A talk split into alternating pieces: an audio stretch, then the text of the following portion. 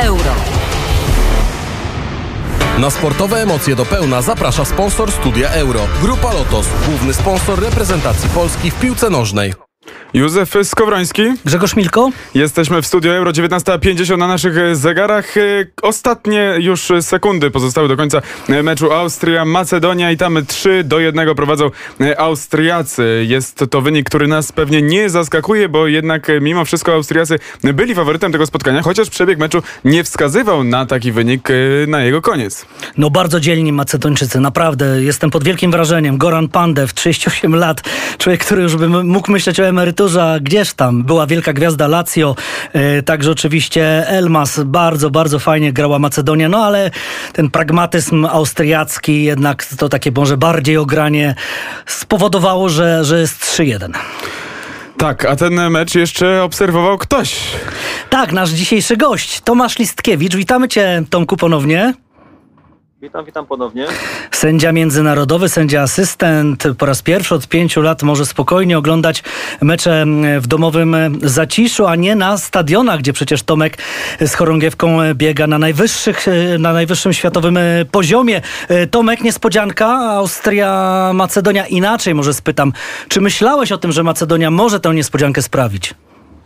Yy, No liczyłem na niespodziankę, bo tak serce, serce kibica, no jestem w tej chwili w roli kibica, zawsze dyktuje to, żeby ktoś słabszy, niedoceniany, mniej, mniejszy kraj, yy, debiutant Beniaminek yy, wygrał albo zrobił niespodziankę. I długo się na to zanosiło, bo naprawdę, tak jak powiedziałeś, zgadzam się w 100%, walczyli bardzo dzielnie. Wydawało się, no, że jednak będą skazani na pożarcie nawet w meczu z Austrią, bo, no, bo jest to kraj piłkarsko słabszy, dopiero stawiający pierwsze kroki.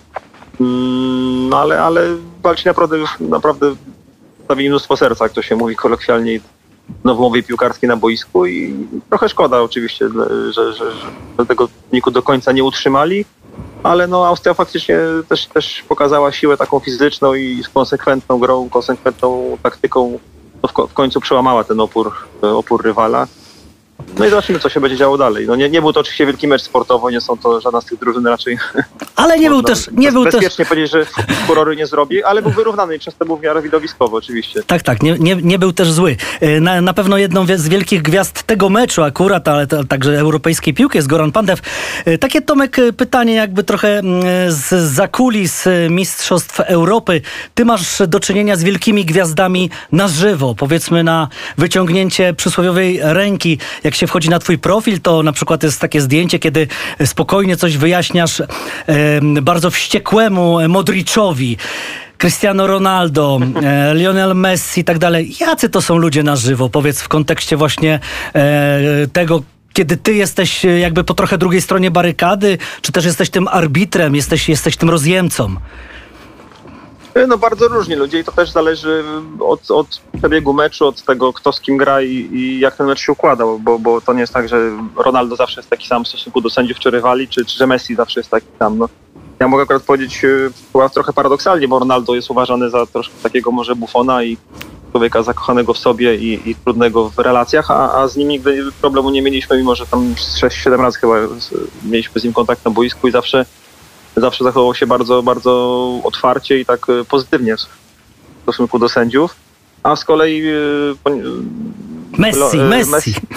Messi, Messi właśnie chodzi o to, że w meczach, e, które my sędziowaliśmy Messiemu, to i Argentyny i Barcelony przeważnie przegrywali. a On wtedy jest taki bardzo zamknięty w sobie, patrzy, patrzy w nogi, nie reaguje, jak się do niego coś mówi, unika kontaktu wzrokowego, więc ciężko, ciężko mi nawet powiedzieć, jak, jak, jaki on jest, bo, bo, no, bo on wtedy po prostu jak, jak, jak sportowiec, no po prostu przegrywając, zamykał się trochę w sobie, gdzieś tam się, się e, odsuwał i, i ciężko było z jakikolwiek kontakt nawiązać. Bardzo e, paradoksalnie tacy zawodnicy, którzy są może nawet brutalni, albo bardzo, bardzo twardo grającymi obrońcami, czy Kielini, czy Ramos są na boisku twardzi, potrafią się kłócić, ale są, są otwarci w stosunku do sędziów i, i dobrze się z nimi współpracuje. I, i pamiętam taki mecz, kiedy popełniliśmy spory błąd w meczu mm, Juventus-Tottenham i nie, nie karnego, takiego ewidentnego, to, to Kielini w przerwie przyszedł do, do nas, do, do Szymona głównie, do tunelu, jak wchodzić na drugą połowę i mówi, słuchaj, widzieliśmy sytuację, ale kojarzymy cię z poprzednich meczów i tak wiemy, że, że jesteś fajnym sędzią, no,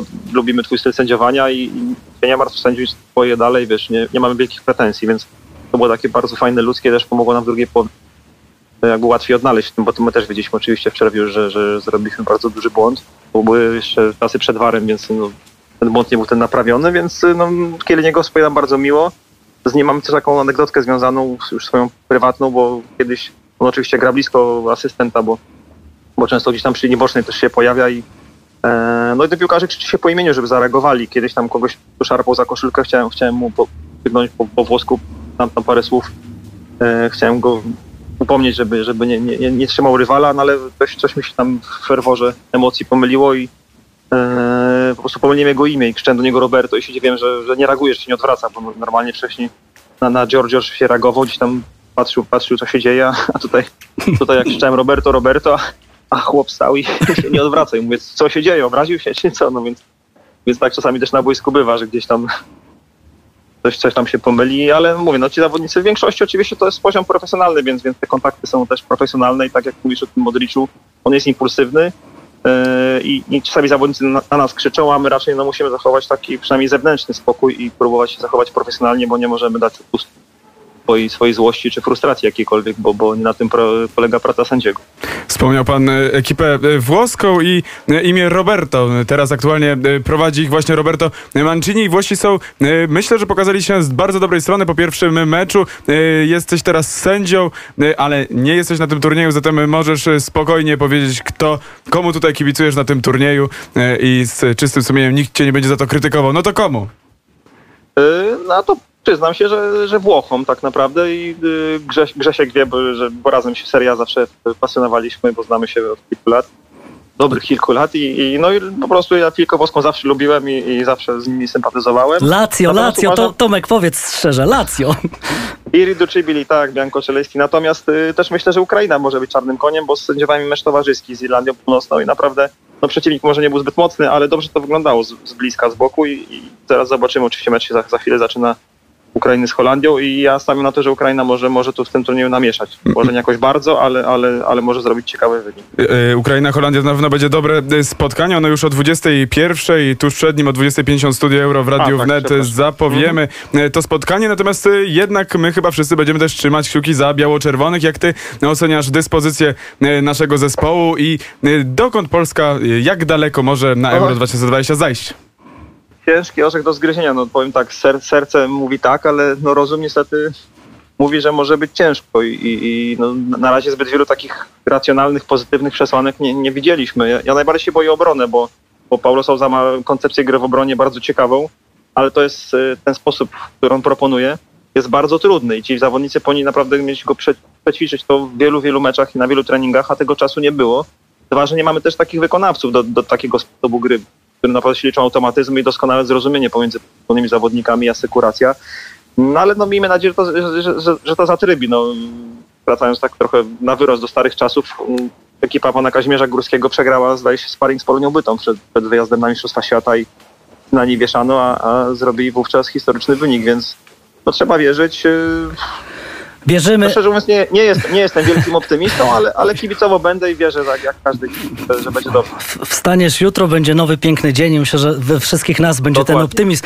Bardzo Ci, Tomasz, e, dziękujemy. Miejmy nadzieję, że jeszcze będzie okazja w ciągu tego turnieju połączyć się z Tobą, porozmawiać. Tych kontrowersji może będzie więcej, takich czysto piłkarskich też sytuacji, o które będziemy Cię prosić. Także tak, jesteśmy, no jesteśmy, nie, nie jesteśmy mówieni. tak, na razie nie zawodzą. Ja, na razie nie zawodzą. ja bardzo chętnie, oczywiście, bardziej, bardzo przyjemnie. Bardzo Tomasz, dziękujemy. E, dziękujemy. Na razie sędziowie nie zawodzą. E, na razie emocji też nie brakuje. Miejmy nadzieję, że nie zabraknie ich również w meczu e, Ukraina-Holandia. Ten mecz o godzinie 21, a już za 50 minut kolejna odsłona Studia Euro.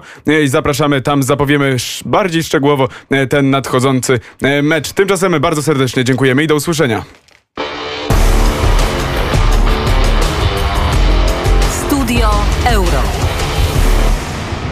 Na sportowe emocje do pełna zaprosił sponsor studia Euro. Grupa Lotos, główny sponsor reprezentacji Polski w piłce nożnej.